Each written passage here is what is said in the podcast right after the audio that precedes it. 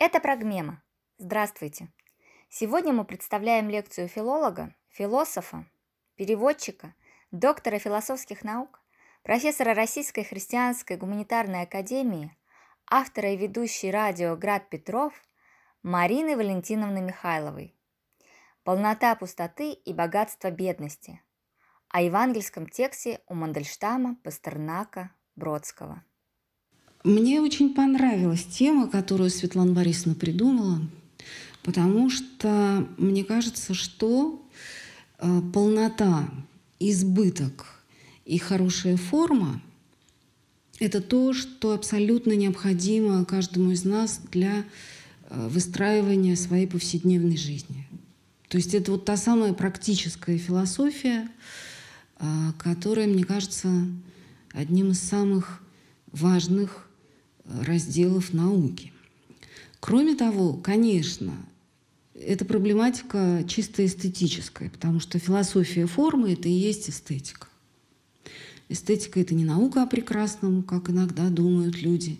Это все-таки наука о форме, о том, как форма рождается, как она живет и как она держит мир и жизнь каждого из нас.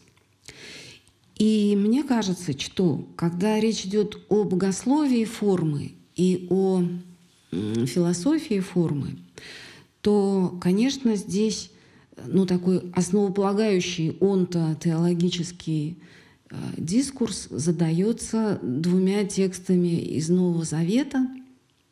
Они всем хорошо известны. Обычно спрашиваешь у студентов – как начинается Библия? Они сразу твердо говорят, вначале было слово. На это следует ответ «нет», потому что Библия начинается совсем по-другому. А вот это самое «в начале было слово» — это начало Евангелия от Иоанна, одной из самых последних книг канона. Ну вот давайте мы этот текст вспомним, хотя его все знают, конечно, и немного о нем поговорим. А вначале было слово — и Слово было у Бога, и Слово было Бог. Все через Него начало быть, и без Него ничто не начало быть, что начало быть. В нем была жизнь, и жизнь была свет человеков. И свет во тьме светит, и тьма не объяла его. Был свет истинный, который просвещает всякого человека, приходящего в мир. В мире был и мир его не познал.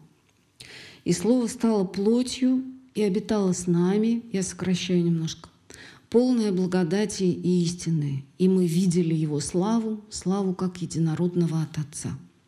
И от полноты Его все мы приняли благодать на благодать, потому что закон дан через Моисея, благодать же и истина произошли через Иисуса Христа. Бога не видел никто никогда, единородный Сын, сущий в недре Отчим, Он явил. Вот это начало Евангелия от Иоанна, и мы его дополним э, первыми стихами первого послания, э, соборного послания апостола Иоанна Богослова. О слове жизни, о том, что было от начала, что мы слышали, что видели своими очами, что рассматривали и что осязали руки наши – о слове жизни, ибо жизнь явилась.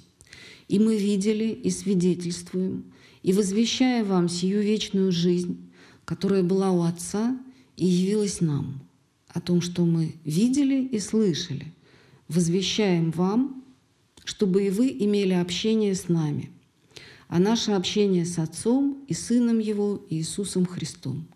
И сие пишем вам, чтобы радость ваша была совершенна. И вот благовестие, которое мы слышали от Него и возвещаем вам. Бог есть свет, и нет в нем никакой тьмы. Вот эти тексты удивительны, потому что ключевые слова здесь — жизнь, свет, радость. Это те слова, которые действительно наполняют нас э, невероятным счастьем. Это то, к чему стремится каждый человек. Чего мы хотим? Жизни, света, радости. Да? И это слова, которые не очень согласуются с общепринятым таким, к сожалению, на сегодняшний день э, распространенным представлением о религии как о системе правил и запретов, как надо, как не надо, как правильно, как неправильно. Вот э, Новый Завет о другом, о слове жизни. И слово жизни — это сам Христос. И тогда мы начинаем э, понимать, почему так важно боговоплощение. Потому что слово стало плотью — слово приобрело форму. То, к чему мы прикасались, да, говорит Иоанн, что осязали руки наши, что мы видели, что мы слышали. Вот это и есть слово жизни. И пролог Евангелия от Иоанна, он ставит вот эту проблематику э, Бога Слова, Логоса, в космический такой контекст. Потому что получается, что сама жизнь само бытие, которое невозможно, невозможно отделить от живущего. Да? Жизнь неотделима от живущего, ну, в нашем человеческом эстетическом опыте. И бытие неотделимо от бытийствующего, от сущего. Но сама жизнь во Христе явилась нам. То есть тот, кто был от начала, тем, тот, кем все начало быть, да? он стал тем, кого мы видели, слышали и обнимали – он открылся нашим глазам, Он дался нам в руки. Он стал говорить, и мы слышали Его слова собственными ушами. Помните, как в Евангелии Иисус все время сокрушается? Он говорит, что у них есть глаза, они не видят, у них есть э, уши, они не слышат. У нас появилась возможность находиться не просто среди сколь, сколь-нибудь важных Э, предметов опыта. У нас появилась возможность находиться лицом к лицу с самой жизнью да, через Христа. И вот э, Николай Кузанский, он говорит такие слова. Он постигается, он, то есть Бог, через, а вот дальше интересно, наслаждение от пребывания в истине и жизни среди мира и покоя, в небе империя, то есть высшего восторга нашего духа. Значит, Бог постигается – через наслаждение жизнью в покое сердца. Больше ничего. И это, конечно, много. Потому что э, один из самых важных христианских текстов, э, литургический канон, он говорит о том, что Бог неизреченен, недоведом, невидим, непостижим. То есть это та основа бытия, которая абсолютно внеположна э, возможному опыту. Во Христе происходит Э, возможность, то есть невозможное становится возможным и реальным. Да? Отверстые очи здесь и сейчас способны узреть Бога в простых вещах. Вот о чем, собственно говоря, и есть та великая русская поэзия, о которой мы с вами сегодня будем говорить. Да? Через радость пребывания в жизни, через мир и покой сердца открывается нам э, величайшая космическая реальность. Есть такое место в Ветхом Завете, где пророку Илии даются три, три э, чудесных знамения. Он видит сначала бурю, такой страшный вихрь. И Бог ему говорит, не в вихре, Господь. Потом он видит э, огонь, проносящийся через эти пустынные горы, все попаляющий. И Бог ему говорит, не в огне, Господь. А потом Илья чувствует тихое, тонкое такое веяние ветра. Вот в старославянской Библии там говорится «глаз хлада тонко». Да, такое дыхание тонкого холода. И Господь ему говорит, в тихом ветре Господь, да? То есть это история про форму, это история на самом деле про божественные основания бытия, ну, про метафизические такие штуки. Э, и она, эта проблематика формы для нас приобретает некоторое жизненное значение. То есть э, оформленность Бога, воплотившегося, позволяет нам прозревать в любом явлении жизни некоторое его присутствие. То есть любой куст, который растет где-то там у меня в деревне, да, может превратиться в огненный столб. И в 20 веке, когда произошел довольно жестокий кризис, понятно, что после двух мировых войн и всевозможных тоталитарных режимов возникли некоторые сомнения в ну, таком христианском рационализме и христианской морали – и действительно у человечества появилась возможность задать вопрос. А если мы 2000 лет занимались богословием и морализировали, очень правильно, по-христиански, и все это разрушилось на наших глазах, да, если вот те самые христианские народы устроили то, что они устроили, то, может быть, мы шли не по тому пути. И вот в 20 веке появляется множество богословских работ, которые говорят о том, что на сегодняшний день самое э, значимое, самое актуальное, эффективное, дурацкое слово, но уж пришло в голову, доказательство бытия Божия — это эстетическое доказательство. Потому что я не могу э, вывести бытие Божие через, не знаю, там, моральную правоту э, церкви или же через э, неукори... безукоризненность христианской философии. Но когда мы видим небо и землю, воды и леса, то тогда возникает устойчивое такое предположение о том, что за этим кто-то стоит, что такие вещи не могут появляться из случайного движения материи, скажем так. И вся жизнь, которая нам известна, она оформлена. И никакой духовной жизни, помимо, э, помимо жизни в теле, телесно воплощенный, материальный, по-видимому, не существует. О духе говорит только форма. И даже когда какие-нибудь радикальные подвижники, ну типа Евагрия Понтийского там, или еще кого-то, когда они говорят о том, что нет, вот надо восходить от нематериального к нематериальному. Но на это я могу сказать э, Ави Евагрию, что ты сказал эти слова, и я их услышала. Ты свое созерцание облег в форму, и эта форма была мною воспринята. Именно потому, что мы оба телесно воплощенные существа. То есть восхождение к духу, если мы его как-то хотим и, и к нему стремимся, оно возможно исключительно через э, познание формы, через созерцание формы, да, через ее чувственное восприятие. И вот э, еще два слова, и перейдем уже к стихам. Да. Про избыток. Есть такое место в Евангелии от Иоанна, где э, Иисус говорит, «Я пришел ради того, чтобы имели жизнь, и жизнь с избытком». И все, что Он делает, это такие довольно-таки избыточные вещи. Например, умножение хлебов.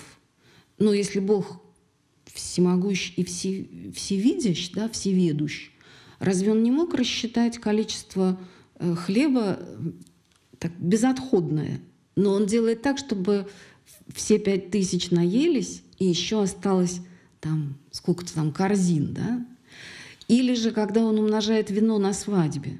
Вот меня это очень всегда радует. Он говорит, там шесть водоносов стоит, наполните их водой. Эти кувшины наполняют водой, вода превращается в вино. Один водонос вмещал, как там сказано, э, около шести, по, а, нет, не так, по две или по три меры. Стояло шесть водоносов, вмещавших по две или по три меры. В общем, я все это перемножила, потому что мера — это 40 литров. Такой, такая была единица объема. И у меня получилось, что вина получилась от 480 до 600 литров. То есть Кана Галилейская — это даже сегодня небольшая деревня. Но тогда она была еще меньше — то есть он им устроил столько вина, сколько невозможно выпить, даже если на свадьбе целую неделю гуляет вся деревня. И для чего это нужно? Для того, чтобы явить людям вот этот божественный избыток. Бог не подсчитывает, Он дает щедро. Но тут мы должны вспомнить, что тот же самый Иисус, Он на кресте говорит «жажду». Да? И Он алчит, Он голоден после 40-дневного поста – и тогда это может привести нас к мысли о том, что божественная избыточность каким-то образом связана с божественной нищетой и недостатком. И про полноту та же самая история, потому что вот от полноты его мы все приняли благодать на благодать. Да? Он говорит, я пришел, чтобы э, все имели радость мою совершенную. Но тот человек, который говорит о преизбытке благодати и о радости совершенной, как вы помните, был бездомным, у него не было личных вещей, да? Он э, никогда не знал, что он будет есть сегодня вечером, и не знал, где он будет ночевать.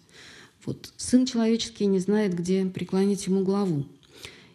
И заповедь о блаженстве нищих, она тоже как-то в эту сторону. То есть перед нами какая-то странная ситуация, которая связана с полнотой и в то же время с недостатком, да, с избыточностью и в то же время с крайней нищетою. И вот э, мне кажется, что это свойство э, такой мерцающей э, полноты, которая проистекает из крайней бедности – вот сразу хочу сказать, что я не за бедность, я за то, чтобы у каждого из нас было чем кормить детей и там, чем лечить своих стариков и так дальше. То есть дай бог нам, чтобы всегда на столе была там, картошечка с грибами. Да? Но, но тем не менее, это состояние бедности и простоты, оно же не э, имеет отношение к тому, сколько у нас количественно это только про то, как мы переживаем то, что у нас есть. Да? Как мы переживаем то, что у нас есть. И вот про это несколько замечательных стихотворений у самых христианских э, русских поэтов XX века, у трех моих любимейших евреев Мандельштама, Пастернака и Бродского. Вот э, начнем с такого прям вот очень правильного стиха э, Мандельштамовского – который он пишет уже в 1937 году. Это январь 1937 года, значит, ему жить остается ну, совсем недолго. Известное стихотворение, все его знают. «Еще не умер ты, еще ты не один, покуда с нищенкой подругой ты наслаждаешься величием равнин и мглой, и холодом, и вьюгой. В роскошной бедности – в могучей нищете. Живи спокоен и утешен. Благословенны дни и ночи те, И сладкогласный труд безгрешен. Несчастлив тот, кого как тень его Пугает лай и ветер косит, И беден тот, кто сам полуживой У тени милостыни просит. Вот этот мотив «тень» там, не превратился ли я в тень. Он повторяется в это время у Мандельштама очень часто. И в стихах, и в письмах. Он Юрию Николаевичу Тынянову пишет «Пожалуйста, не считайте меня тенью, я еще отбрасываю тень». Или там в письме к Корнею Чуковскому говорит «Я тень, меня нет, у меня есть только одно право – умереть». И действительно, что происходит с Мандельштамом в это время, более-менее все знают. Да? Это Воронеж, это ссылка, это действительно крайняя бедность, это глубокое одиночество, это травля, потому что в это время какие-то коммунистические передовые писатели Воронежа как раз затеяли там кампанию против против э, непролетарской поэзии и так дальше. И вот, казалось бы, человек находится, ну, действительно в крайней нищете и бедности. И вдруг появляется вот этот мотив в роскошной бедности, в могучей нищете живи спокоен и утешен. Но это еще ладно. Вот спокоен и утешен, это еще как-то понятно. Но в этом стихотворении, заметьте, дважды повторяется слово наслаждение. Ты наслаждаешься величием равнин и мглой, и холодом, и вьюгой. Да? А потом он говорит, и сладкогласный труд безгрешен. Благословенны дни и ночи те, и сладкогласный труд безгрешен. Вот что здесь происходит? Как нам, как нам... Понятно, что мы не можем войти в это состояние, потому что ну, мы еще, наверное, в такой мере не теряли все, что у нас есть. Но о чем здесь речь? А вот о той э, крайней какой-то свободе, вместе с нищетой приходит та свобода, та, та крайняя, крайняя свобода, которая делает человека причастным миру. Ведь заметьте, э, евангельский сюжет, какой он есть э, в самом Евангелии, да, это история о том, что когда у человека, неважно там, у Бога человека или просто у человека, нет э, такой железной, э, каменной привязанности к дому, то тогда его домом становится весь мир.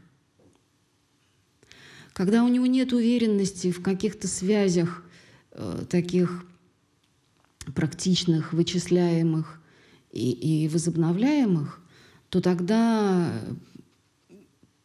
помощь, пища, кров, стул, утешение приходит к нему откуда угодно. И это опыт, который э, не резервирован для людей, находящихся в ссылке, в заключении или еще где-то. Это опыт, который э, доступен каждому из нас, потому что ну вот в том же Ветхом Завете есть такая молитва чудная, э, где человек говорит, «О, если бы ты благословил меня своим благословением и расширил пределы мои, и рука твоя была со мною, избавляя меня от зла, и чтобы я не горевал». Это потрясающая молитва, потому что это ну, такое зерно, из которого потом вырастет отче наш. И вот это словцо человек просит Бога, «О, если бы ты расширил пределы мои». Что это значит? Обычно мы очень э, жестко вычисляем там свое, чужое, близкие, враждебные, да, мое, не мое и так дальше. А этот Иовис, автор этой молитвы, он говорит, расширь пределы мои, сделай так, чтобы всякий человек был мне братом, и, и любое место на земле было мне домом. Это некоторая задача, которую, как мне кажется, Мандельштаму удалось исполнить. Ну, так сложилась его судьба, что ему пришлось это исполнить. Вот. Еще один стишок, более ранний. Это как раз стихи 19 э, года, такие уже послереволюционные, но еще не катастрофические. Он в это время был в Коктебеле. И хотя он здесь говорит про итальянские горы, сиенские, понятно, что он смотрит на горы Коктебеля, и понятно, что он при этом вспоминает, конечно, вот эту флорентийскую, ну, тосканскую, скажем, живопись, да, где везде вот эти остренькие э, горы. Обязательный элемент э, тосканского пейзажа э, эпохи Возрождения — это вот синие горы. Кто был в Тоскане, тот знает, что они там на месте так и остались.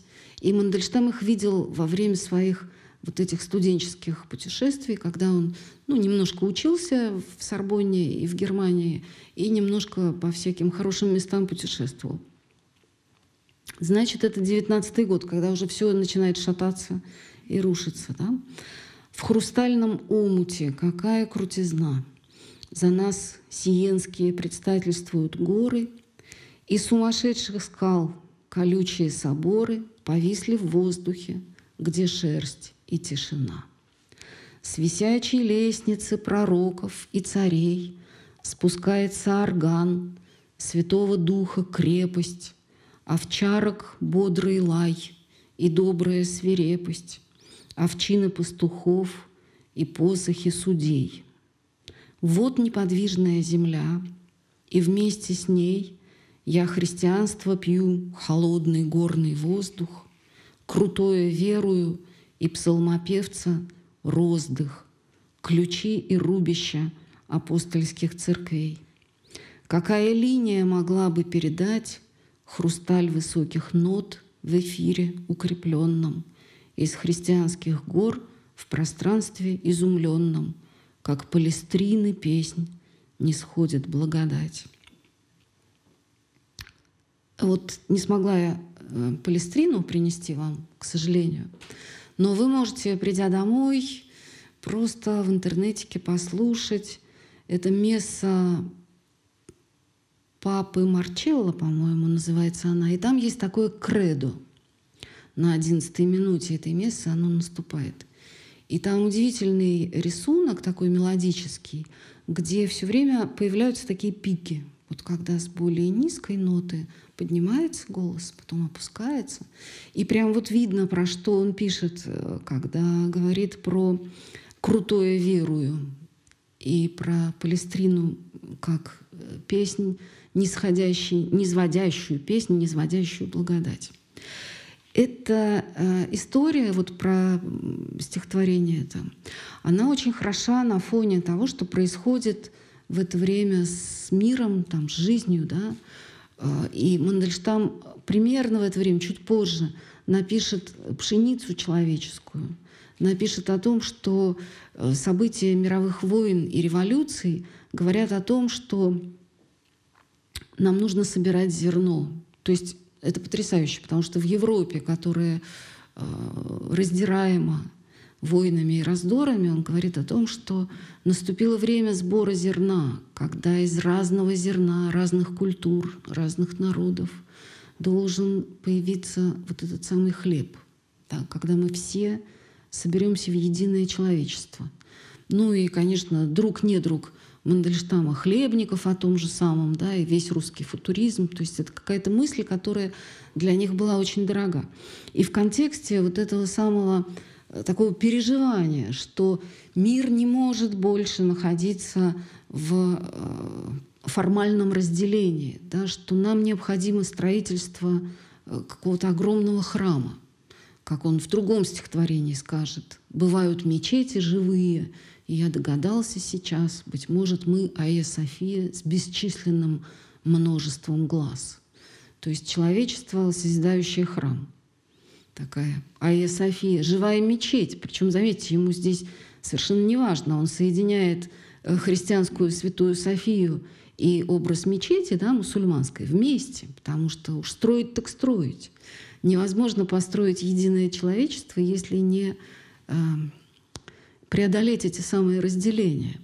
Так вот, а, оказывается, что созерцание, он был в это время тоже очень беден. Ну, Мандельштам никогда не был богат, если честно.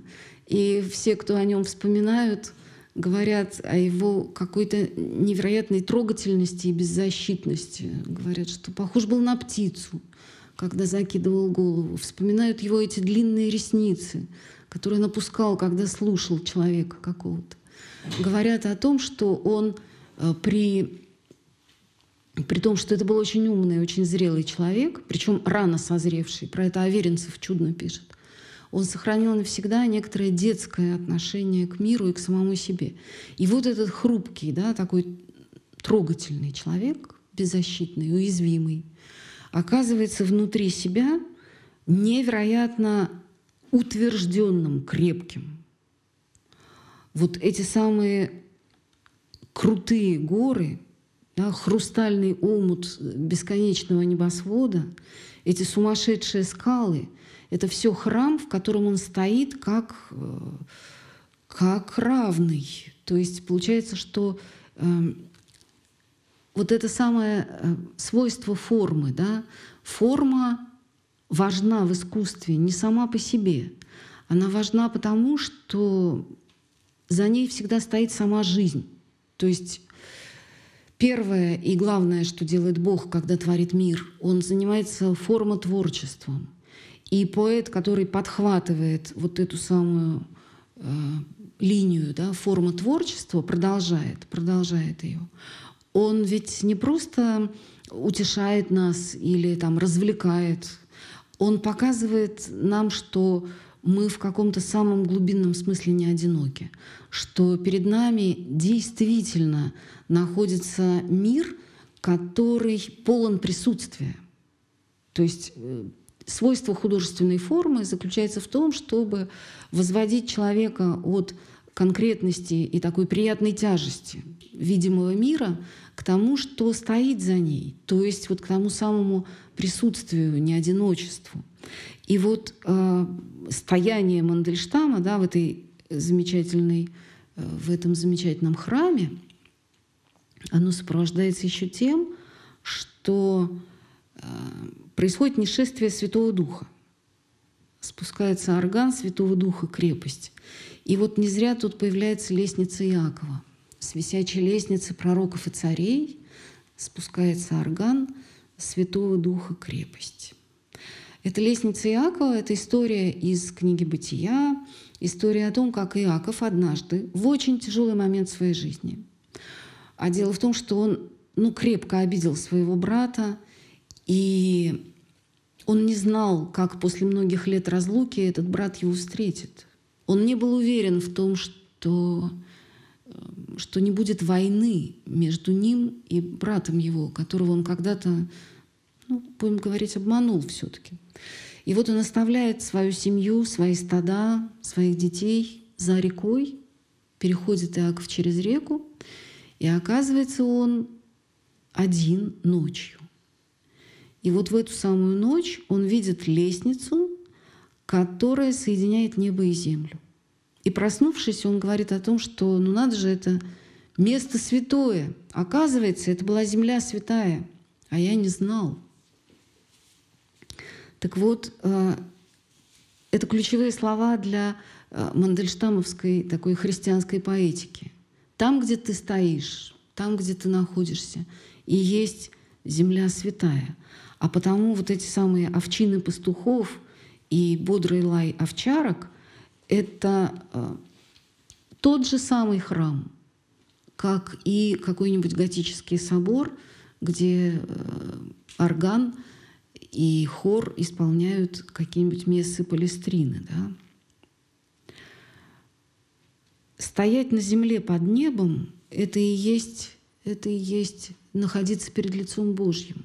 Вот неподвижная земля, и вместе с ней я христианство пью холодный горный воздух. Ну, еще, конечно, невозможно не прочитать стишок, который э, написан был в 15 году, и это такое вот совершенно удивительное стихотворение, потому что оно соединяет очень конкретное, э, конкретную историю про божественную литургию, причем это так мастерски написано, что мы никогда не поймем, это католическая литургия или православная. Это может быть и то, и другое. И просто июльский день, когда человек стоит на траве под солнцем. То есть это и то, и другое одновременно. Вот дароносица, как солнце золотое, повисло в воздухе. Великолепный миг. Здесь должен прозвучать лишь греческий язык. Взят в руки целый мир, как яблоко простое. Богослужение, торжественный зенит, Свет в круглой храмине под куполом в июле, Чтоб прежде смерти мы вне времени вздохнули — о луговине той, где время не бежит. И Евхаристия, как вечный полдень, длится, все причащаются, играют и поют. И на глазах у всех божественный сосуд неисчерпаемым весельем струится. Это стихи июня 15 года, а в июле Мандельштам уедет в Коктебеле, там, между прочим, э, встретит Марину Цветаеву, и начнется такой солнечный период в его жизни. И вот в этом стихе, смотрите, неразличимы приметы ну, такого богослужебного, богослужебного э, события и э, предельно обобщенного космического пейзажа. Потому что вот с одной стороны, дароносица, как солнце золотое, повисло в воздухе. Есть действительно такой момент у католиков, когда святые дары, уложенные в такую мастранцу, которая похожа на солнце, действительно, это такой круг, от которого много-много солнечных лучей, э, возносятся над головами молящихся. То есть священник благословляет вот этим священным сосудом содержащим в себе да, там, освященные святые дары молящихся. И тут же Мандельштам нам говорит, здесь должен прозвучать лишь греческий язык. Да? То есть мы вернулись э, вроде бы в пространство Восточной Церкви православной. И дальше свет, вот этот самый свет июльский, ну то есть солнце, которое стоит в зените, да, он э, пронизывает одновременно и видимый мир, и невидимый. И мы оказываемся и в пространстве храма, и вот на этой самой луговине райской, и находимся в иных мирах одновременно. А луговине той, где время не бежит. Да? И на, на виду у всех, говорит он, божественный сосуд неисчерпаемым весельем струится. То есть мы сделали такой в этом стихотворении огромный круг, когда мы от момента богослужения, вполне себе конкретного, вот сидят себе люди там в церкви и что-то такое поют и, и, и возглашают. Мы побывали в империях и вернулись вот к этому же самому божественному сосуду, с которого все это дело и началось. То есть мандельштамовское переживание формы и мгновения, да, формы не только как э, завершенного художественного завершенного художественного какого-то создания, но формы как э, того, что схватывает фотография, между прочим. Потому что вот великий фотограф прошлого века Анри Картье-Брессон написал книжечку «Решающий момент». И эта книжечка про то, что каждое, э, каждое мгновение человеческой жизни, ну вот каждый процесс, да, который протекает, имеет внутри себя какой-то решающий момент – не в том смысле, что это, э, ну, там, как сейчас любят говорить, судьбоносное там что-то. Нет. А в том смысле, что в этот момент открывается такая красота, которая способна э, как бы разомкнуть и разрешить любую жизненную ситуацию. Все, что мы переживаем, останется таким же. Но мы сами вдруг обнаружим себя внутри такого вертикального восходящего потока. И это свойство это свойство форм мира, да, не только художественных форм, но и форм самой реальности. Наш взгляд, вот мы начинали с вами да, с того, что в покое сердца, в мире душевном мы можем обрести вот это свойство вдруг прозревать э, небесную красоту внутри самых обыкновенных э, человеческих вещей. Один богослов, знаменитый XX века, отец Александр Шмеман, он это называл английским словечком «bliss», что означает «блаженство». Он говорил, ну, например, он ждал однажды Солженицына. Солженицын опаздывал.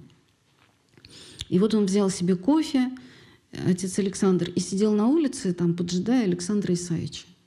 И он говорит, и вдруг все наполнилось каким-то невероятным покоем, тишиной, равновесием, счастьем, хотя ничего не происходило. Ну, то есть никто его там не облагодетельствовал, не, э, не предложил ему никаких чудесных перемен судьбы.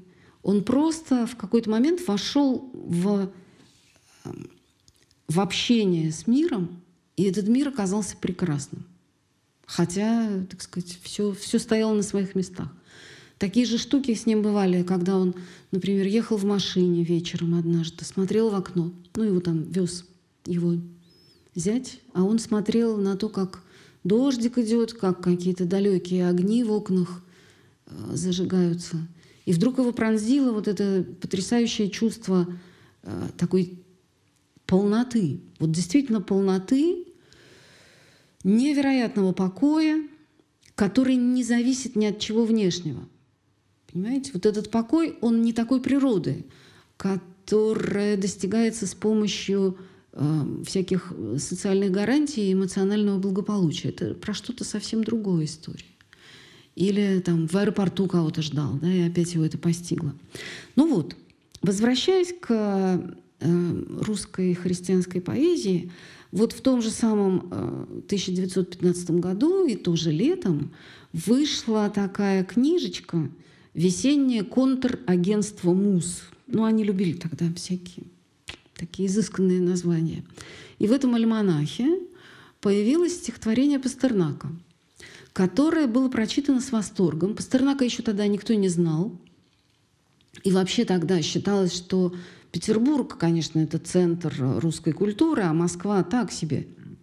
Про это Марина Цветаева вспоминает в своем очерке не здешний вечер. Она говорит, что когда я приехала из Москвы в Петербург и читала свои стихи там в одном собрании, то она говорит, я чувствовала, что я представляю всю Москву, что я сейчас должна вот сделать так, чтобы Москва э, начала существовать для Петербурга.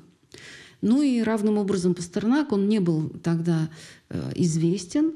И вдруг вот в этом самом альманахе э, петербургские поэты читают его стихотворение. И Адамович говорит, что Мандельштам бредил этими стихами. Гумилев, он человек был более сдержанный, он просто сказал, что да, вот очень хороший поэт. Ну, Николай Степанович, он такой всегда строгий. А Мандельштам, он прям сходил с ума от счастья, что появились такие стихи. И вот это было какое стихотворение. В посаде, куда ни одна нога не ступала, Лишь ворожьи да в юге ступала нога, В бесноватой округе, где то, как убитые спят снега. Постой, в посаде, куда ни одна Нога не ступала, лишь ворожьи, Да в юге ступала нога, До окна дохлестнулся обрывок шальной шлеи. Низги не видать, а ведь этот посад Может быть в городе, в Замоскворечье, В Замостье и прочее. В полночь забредший гость от меня отшатнулся назад. Послушай, в посаде, куда ни одна нога не ступала, одни душегубы, твой вестник — осиновый лист, он безгубый, без голоса, вьюга, бледней полотна, метался, стучался во все ворота, кругом озирался, смерчом с мостовой. Не тот это город, и полночь не та, и ты заблудился ее вестовой, но ты мне шепнул вестовой неспроста — в посаде, куда ни один двуногий. Я тоже какой-то, я сбился с дороги. Не тот этот город, и полночь не та. Ну, понятно, почему э, Мандельштам так приходит в восторг. Да, потому что, во-первых, это вот та самая поэтика не бывшего. Как у Мандельштама «Я не увижу», знаменитые Федры в старинном многоярусном театре, да, и не услышу. А, а, что как там, летящий крампе, двойной рифмой, э, забыла слово, оперенный стих. То есть он описывает событие, которого не будет. И именно поэтому это событие происходит. Да? И у э, Пастернака то же самое. Э, он говорит о том, что невозможно, что не, не вписывается ни в какие ни в какие обыкновенные человеческие способы жить. Ни одна нога не ступала. И дальше э, мы начинаем узнавать, к кому эта вся магия обращена. Кому это он говорит, сбиваясь, задыхаясь, постой, и, и заново, и заново начинает. В юга появляется э, с прописной буквы, да, и выделенная двумя запятыми – то есть адресат вот этого задыхания, этого счастья, этого, этого послушай, этого всего, это стихия, это вьюга, это природа. И, конечно, пастернаковский текст — это прежде всего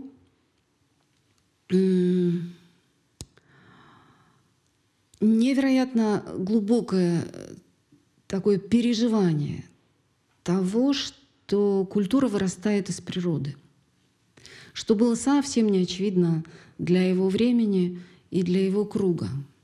И, между прочим, про это говорили и акмеисты, и футуризм русский. То есть какой-то такой момент, когда иссохло прекрасное древо русской поэзии, когда в конце XIX века процвела вот эта версификация, ну, смешно сказать, но самым знаменитым поэтом был тогда Семен Яковлевич Нацин, который просто рифмовал разные слова, обозначающие чувства. То есть, ну, ничего личного, но э, все-таки с нашим опытом э, русской литературы мы можем понять, что это некоторая, ну, некоторая странность, когда люди начинают любить такие вещи. И вот э, Пастернак он понимает, что это сухое древо, иссохшее, да, можно оживить только одним способом. Можно поэтическую форму соединить с формой или с бесформенностью, как в данном случае со стихией, вот с этой самой вьюгой, которая как начала там э, бушевать на просторах Петербурга в блоковское время, так она вот весь этот самый Серебряный век и, и дальше, и дальше. Последнего петербургского поэта Бродского тоже она совершенно зачаровывала. Это вьюга все время вот живет, дышит, как-то действует. И получается, что человек оказывается внутри мира, на который совершенно невозможно положиться. Вот что такое стихия? Ну, в, в Галилее не бывает снежной вьюги. Там бывают вьюги, на, бури на Галилейском озере. И эти бесконечные истории, их несколько в Евангелии, да, про то, что вот они плыли, и тут начались волны, и тут они спрашивают, Господи, неужели тебе все равно, что мы погибаем? И он им говорит, не бойтесь, а в юге говорит, перестань. Таких историй несколько. Про то, как Петр шел к Иисусу по воде, да? про, про то, как он сам однажды пересекал Галилейское озеро в темноте, и они его увидели. То есть вот эта возможность опираться на стихию, это ну, очень важный элемент структурный э, евангельского повествования. Потому что, ну, понимаете, опираться на камень, в общем, более-менее может каждый. Здесь ничего э, удивительного нет. Но в том-то и дело, что жизнь постоянно э, предлагает нам опереться на, ну, если не на пустоту, то на воду или там на вьюгу. И как нам быть в этих... Мы постоянно это переживаем, да? Всякий человек, который, не знаю, там, вступал в брак, приходил на новую работу, становился отцом или матерью и так дальше. Он был в этой ситуации, когда ты не понимаешь, как идти по этой э, темной воде, а идти надо, потому что деваться некуда. И вот э, русская поэзия в лице вот этих наших сегодняшних героев, она как раз и говорит о том, что единственный способ ходить по воде или там Э, опираться в, на вьюгу, это довериться. Довериться. Причем довериться, конечно, не стихии, а тому, что стоит за ней. Вот когда Пушкин пишет свои эти знаменитые истории про бездны мрачные на краю, то ведь э, самое главное, что это бессмертие может быть залог. То есть для того, чтобы э, прийти вот к этим твердым каким-то там райским ступеням, надо пройти через абсолютный хаос смерти и чумы. Другого пути нет. И этот урок пушкинский, конечно, был усвоен.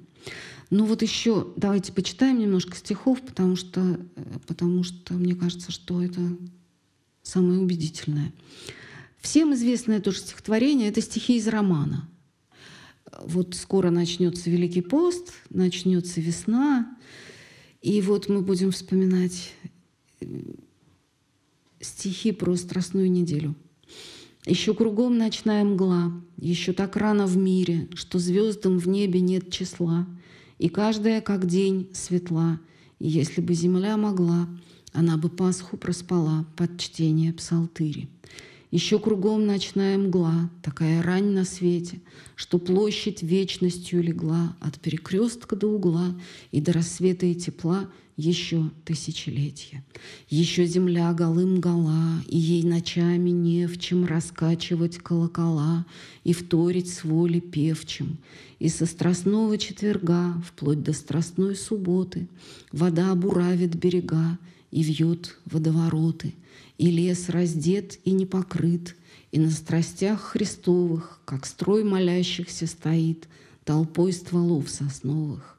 А в городе на небольшом пространстве, Как на сходке, Деревья смотрят нагишом В церковной решетке, И взгляд их ужасом объят, Понятна их тревога. Сады выходят из оград, Колеблется земли уклад, Они хоронят Бога и видят свет у царских врат, и черный плат, и свечек ряд, заплаканные лица, и вдруг навстречу крестный ход выходит с плащаницей, и две березы у ворот должны посторониться.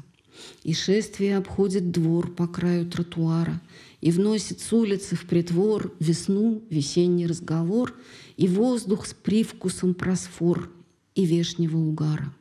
И март разбрасывает снег на паперти среди коллег, как будто вышел человек и вынес, и раскрыл ковчег, и все до нитки роздал, и пенье длится до зари, и, нарыдавшись в досталь, доходят тише изнутри на пустыри под фонари, псалтырь или апостол.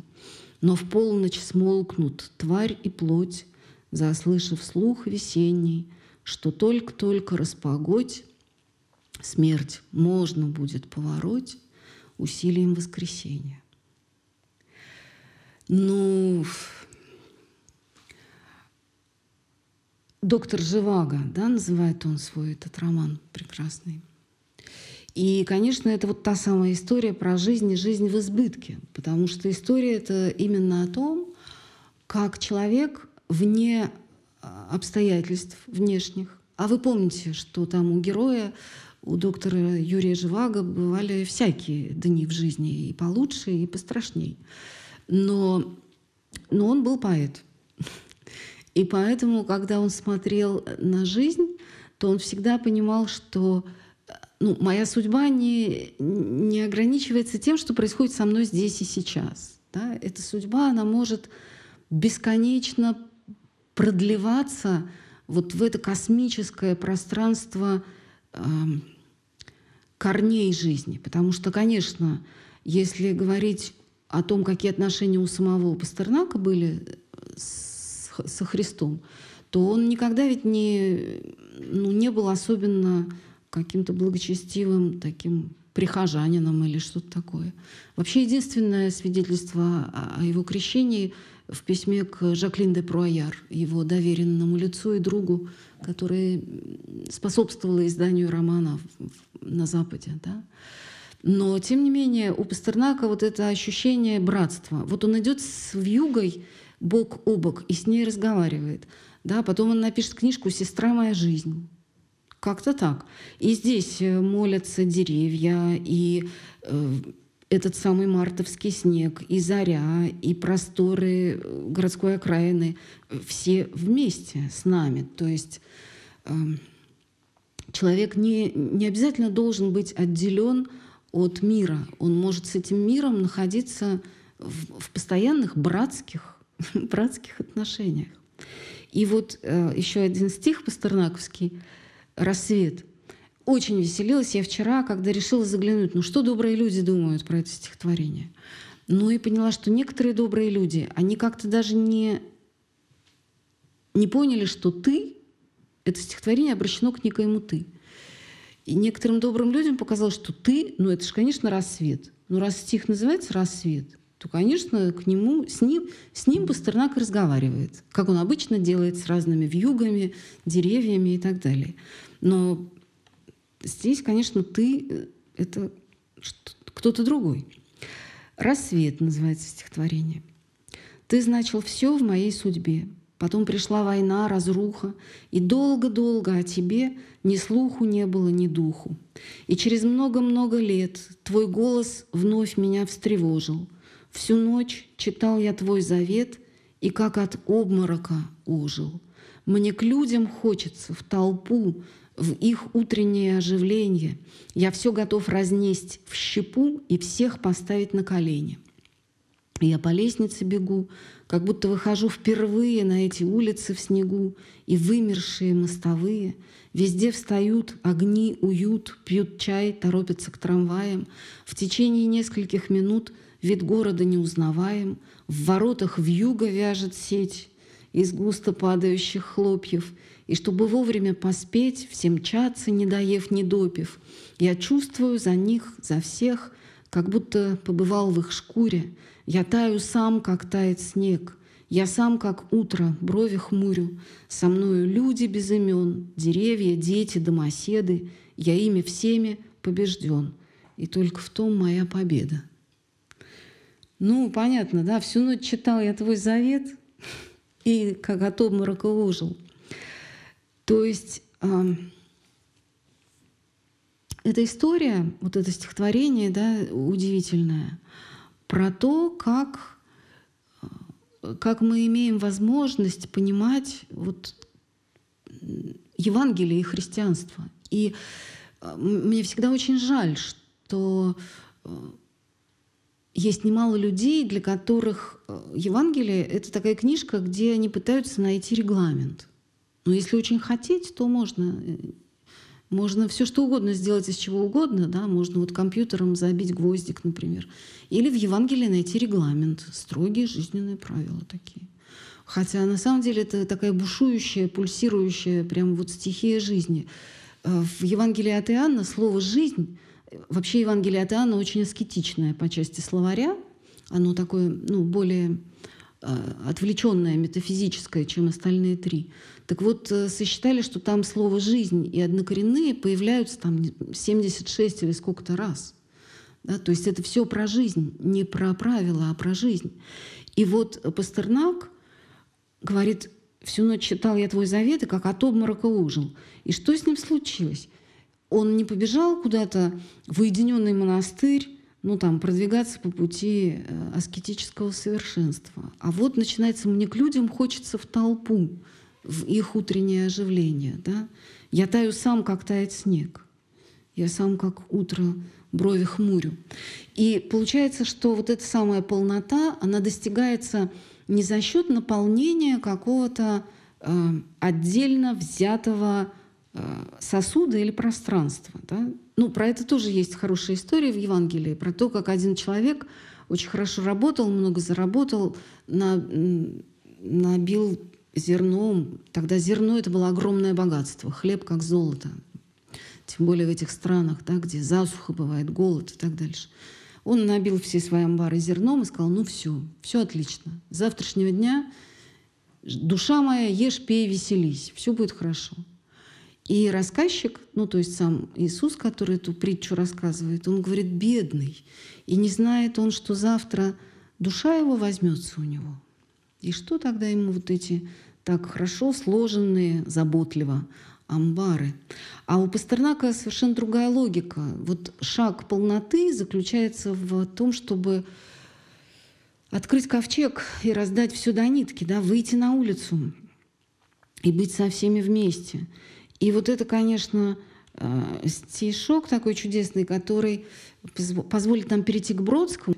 У Бродского есть э, такой такая устная новелла. Он несколько раз в разных интервью э, ее рассказывал про то, как, как хорошо ему было в ссылке в деревне Норинская в Архангельской области.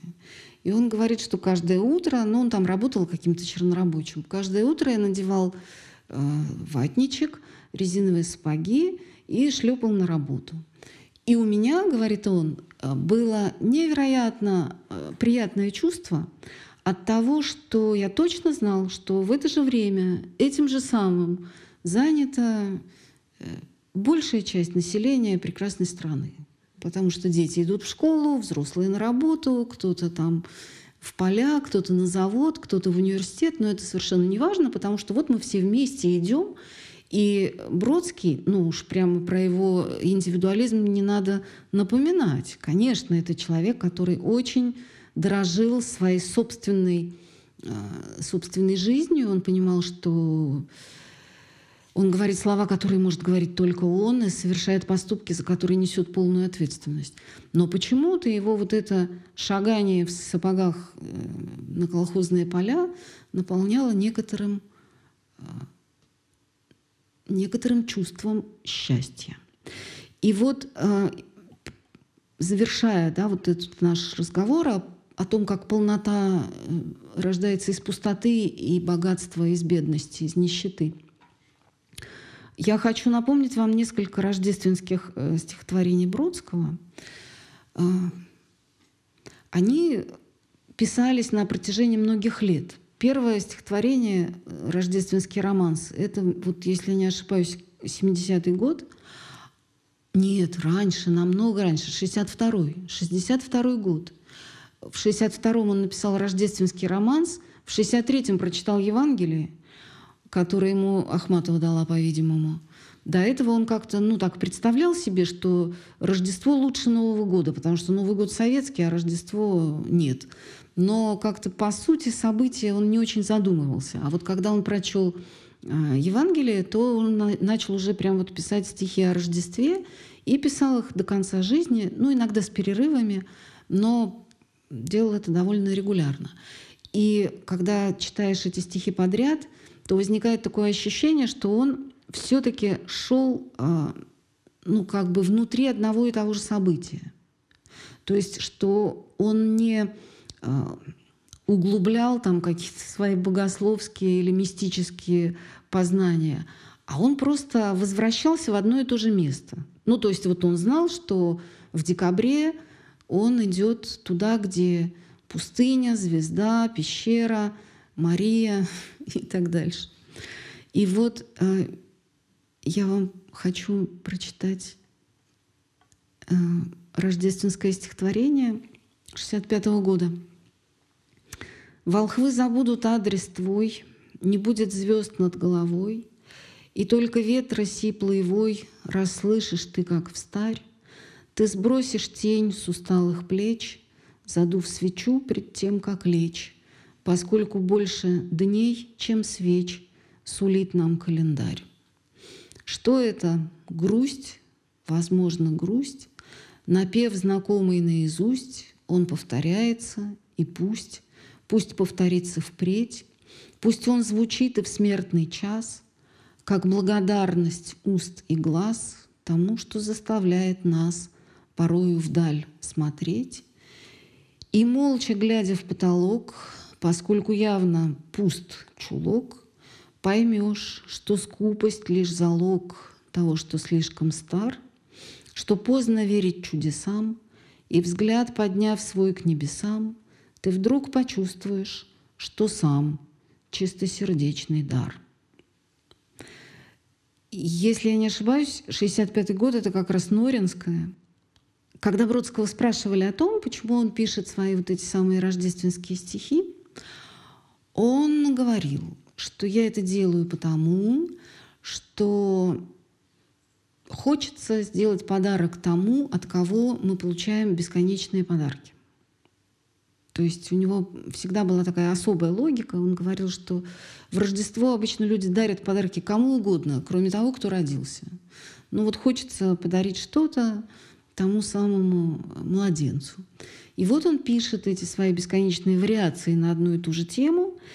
И а, для Бродского было очень дорого то, что младенец был бедным, как в другом стихе он говорит.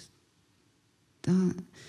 шум в юге, бренчание ботал, младенец пока еще не заработал на колокол с эхом в светящейся си сине. Да? То есть э, вот эта история про маленькую семью, которая где-то э, в пещере, в пустыне, э, в скудости, в изгнании совершает свой путь – она почему-то его очень как-то сильно вдохновляла и трогала. Но вот в Норинской ему было как-то, видимо, сильно грустно, потому что здесь он не о них, а о себе, о том, как человек смотрит в потолок, и никакого праздника у него точно не будет, потому что никто в эту деревню не приедет, потому что никаких ни подарков, ни застолья, ничего. Вот в другом рождественском стихе там еще лучше все начинается. Я сижу на стуле, трясусь от злости. Да, речь о пролитом молоке. Я сижу на стуле, трясусь от злости.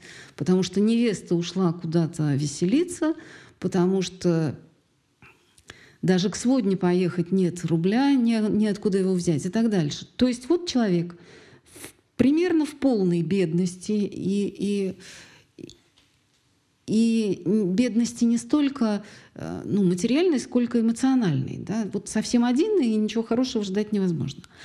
И погружаясь по-честному, по-честному в это состояние бедности, когда ты забыт всеми, вдруг он произносит вот эти поразительные слова про благодарность, во-первых, а во-вторых,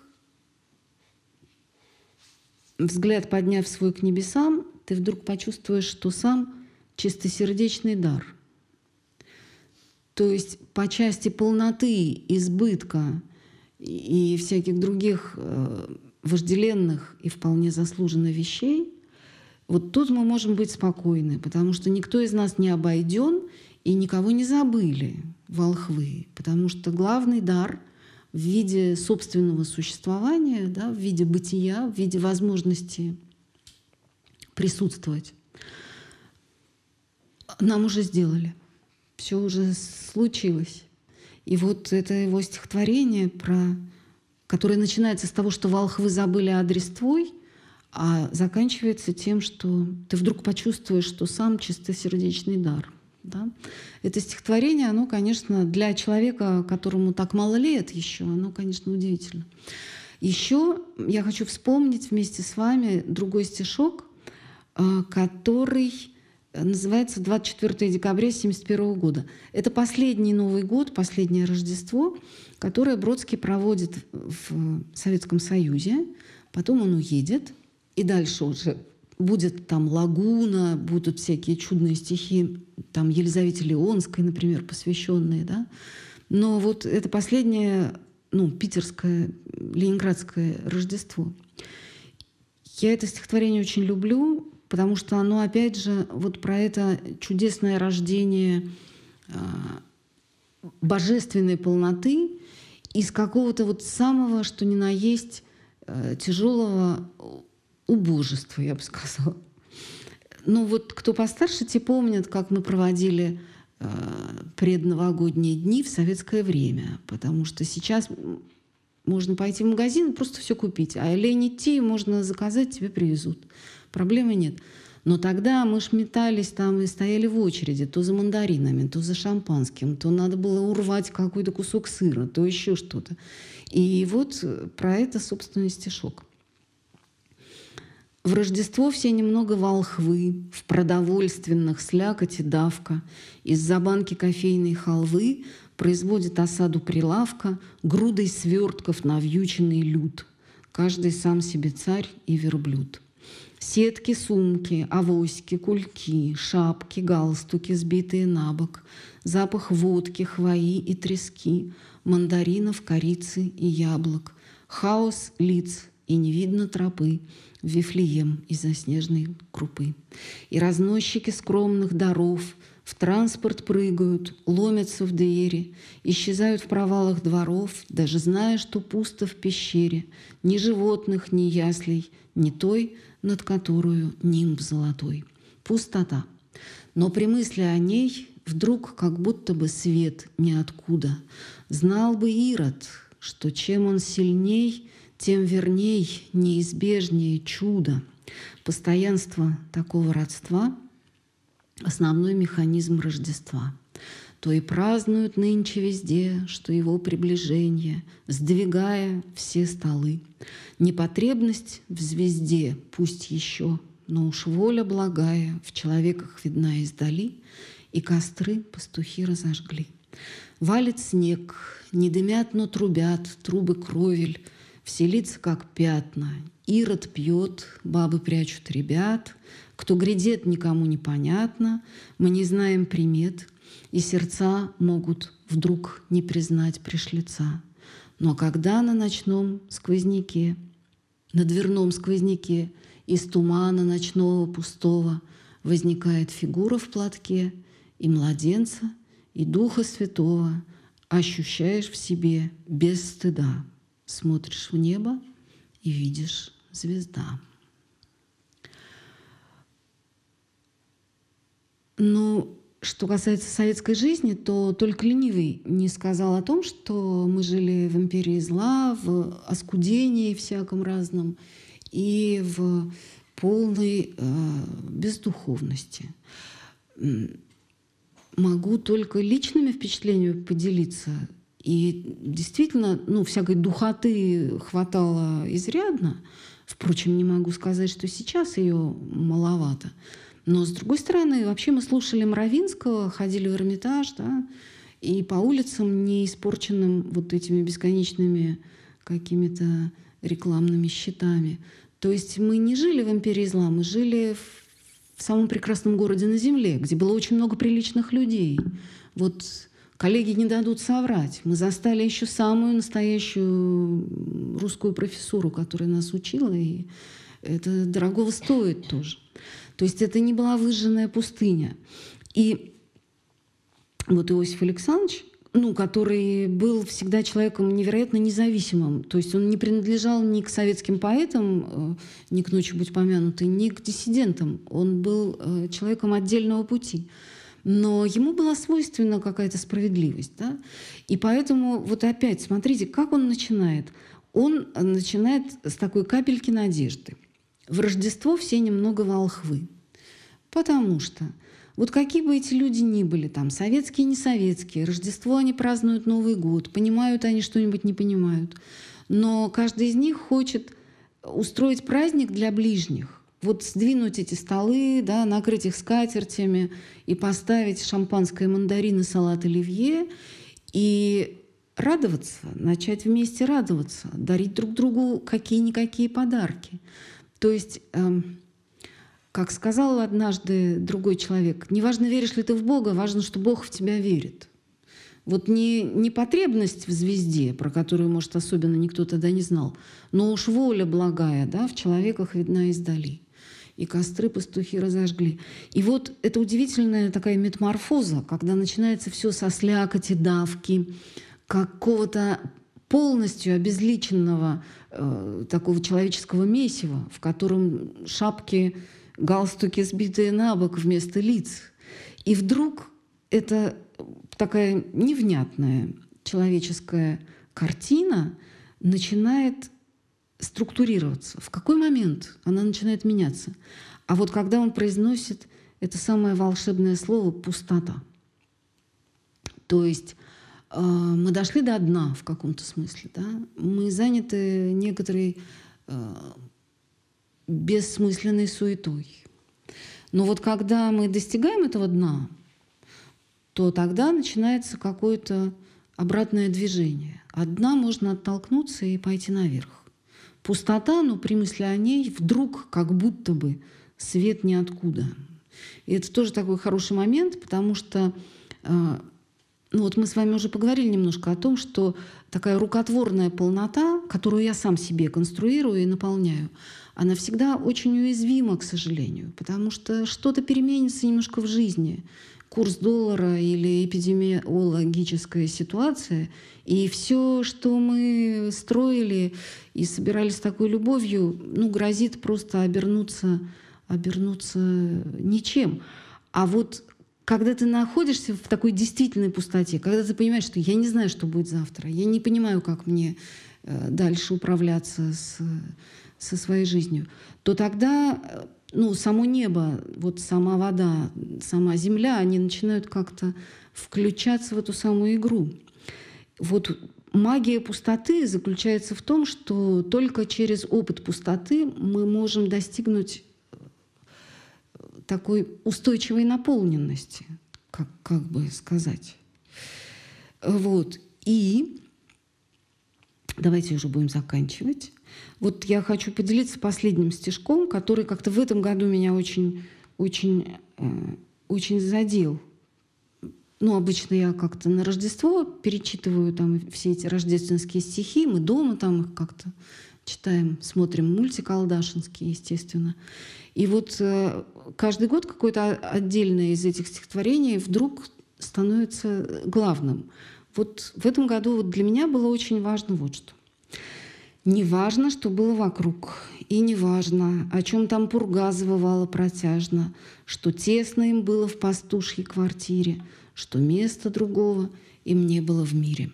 Во-первых, они были вместе.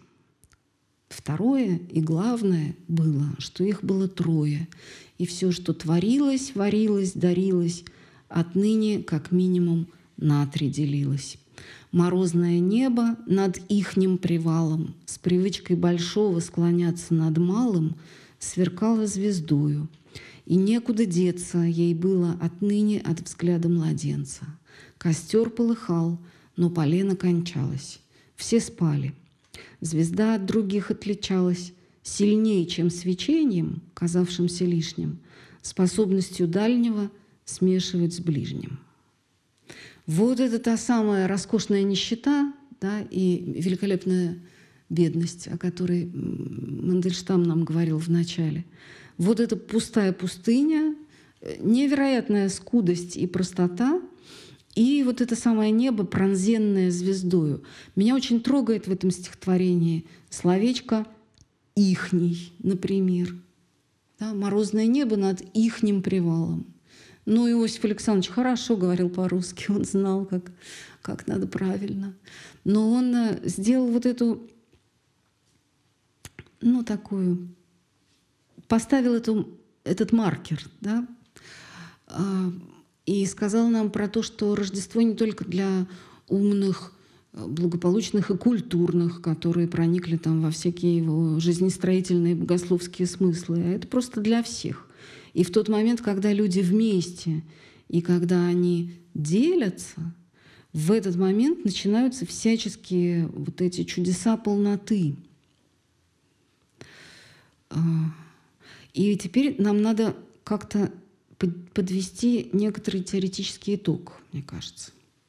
Потому что, смотрите, ну, на самом деле, то, чем мы с вами сегодня занимались, вот мы просто, э, ну, во всяком случае, мне хотелось, чтобы мы попробовали вспомнить э, с помощью вот этих таких, ну, в общем, наивных картинок, если честно, да, и всем известных стихов, потому что я уверена, что никаких я вам, так сказать, новых горизонтов не открыла. Но наша задача была в том, чтобы вспомнить через эти слова, через эти образы собственный опыт полноты. И снова и снова убедиться в том, что действительно э, каждый из нас, он сам себе вот этот самый великолепный дар. Потому что возможность наслаждения формой и я бы даже сказала такого благоговения перед формой, уважения к форме, да, это возможность, которая доступна нам каждый день.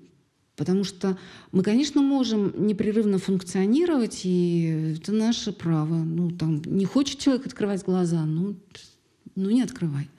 Но каждая чашка чая, которую мы утром пьем перед работой, и каждый проход, не знаю, там от дома до метро, это может быть очень насыщенное онтологическое событие. Потому что мы всегда находимся на земле под небом, потому что через, ну, я не знаю, простейшие вещи, да, там температуру воздуха, свет, э, пищу, мы соприкасаемся с самим бытием. То, почему я сегодня использовала эти слова, там всякие про Бога? Потому что ну, мне этот язык удобнее. Но если бы на моем месте был человек э, другой культуры или другого какого-то мировоззрения, он мог бы обойтись и просто разговорами о бытии. Ну, какой-нибудь древний грек нормально бы все это обсказал без э, цитат из Евангелия. Но смысл э, вот э, моих таких сбивчивых речей, он, в общем, один и тот же. Э, о том, что возможность такого доверия к чувственному проживанию, доверие к тому, что мы видим своими глазами, к чему прикасаются наши руки, открывает нам нечто большее, чем просто горизонт э, ну, такого бытового наслаждения. Потому что мы начинаем через свой вот этот опыт света, звука, обоняния, осязания и так дальше, убеждаться в том, что в основе мира есть некоторое благо, потому что ну, вот эта самая свежая вода, зеленая трава и прочие чудесные вещи, это всегда возможность убедиться в том, что мир не случайен, это раз – и что он имеет личное отношение к нам. Потому что получается, что и небо раскрыто для нас, и земля утверждена для того, чтобы мы на ней стояли.